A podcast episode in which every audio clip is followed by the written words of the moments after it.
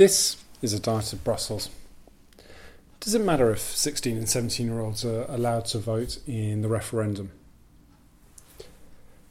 This week, the House of Lords uh, passed an amendment to uh, allow exactly that to happen, to, to lower the age uh, at which uh, people can start voting. Now, there's two levels here. One is about uh, the narrow uh, politics of it in terms of uh, who should be allowed to participate. The second is the, the broader politics of uh, uh, why somebody might want to try and introduce this at this stage. If we look at the evidence, um, then we can see that actually, probably in practical terms, the impact of 16 and 17 year olds uh, being allowed to vote is, is probably quite small. On the one hand, uh, you've got quite a large number of uh, these people, although it's not entirely clear how many people uh, would fall within these categories.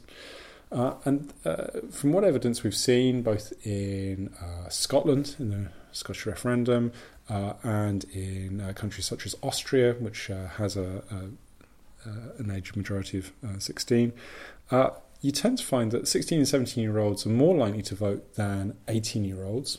Uh, but still, both of those groups are less likely to vote than the population at large. So there's a kind of a gradient that uh, the older generations uh, tend to be more likely to vote.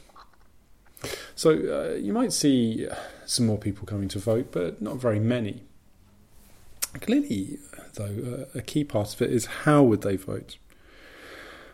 In terms of uh, attitudes, we've tended to see something like a, a, reverse age gradient that the younger people are, the more likely they are to be supportive of the EU. And it's clear that for many uh, people involved in uh, the decision making uh, around the referendum, having uh, an extended franchise is advantageous to the Remain side, that you would imagine that those people would be uh, more likely to cast their votes in support. However, the effect is, uh, in absolute terms, likely to be too small to be of any real consequence, except in a very tight vote. Now, you might argue that uh, things are tighter than uh, you might uh, first imagine, and so every little helps. However, it's it's not uh, totally uh, done and dusted, and there would certainly need to be a question about how does one engage the 16 and 17 year olds because uh, that engagement is particularly important. Uh, and how do you tailor messages to that younger voter? So there's uh, there's an argument that isn't about you know how they might vote, but whether they should vote. And I think this is where there's a, a, broader question. There's long been a discussion about what the age of majority uh, and uh, the age uh, at which you can vote should be. And again, the arguments about what age does one pay tax, fight in uh, the armed forces, uh, do all of these kind of things. Uh, how does that compare with when you can vote? And certainly, there's been a, a historic pressure towards dropping the that age. Now, Scotland provided a, useful uh, way in to that, uh, where the Scottish Parliament uh, unilaterally decided that 16 and 17 year olds should be uh, able to vote. And uh, it really uh, then provides that same kind of reasoning for, for doing that for the EU referendum. But there's a, a sting in the tail. By amending the legislation in the way that the Lords have done, they uh, have in effect uh, extended the legislative process uh, by a, considerable degree uh, for the House of Commons.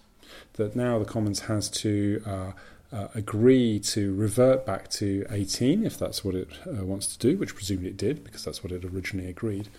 and then that has to pass into legislation. So the the time frame for the legislation becomes that much uh, longer, uh, which pushes back necessarily the date, the earliest date at which you can hold the referendum.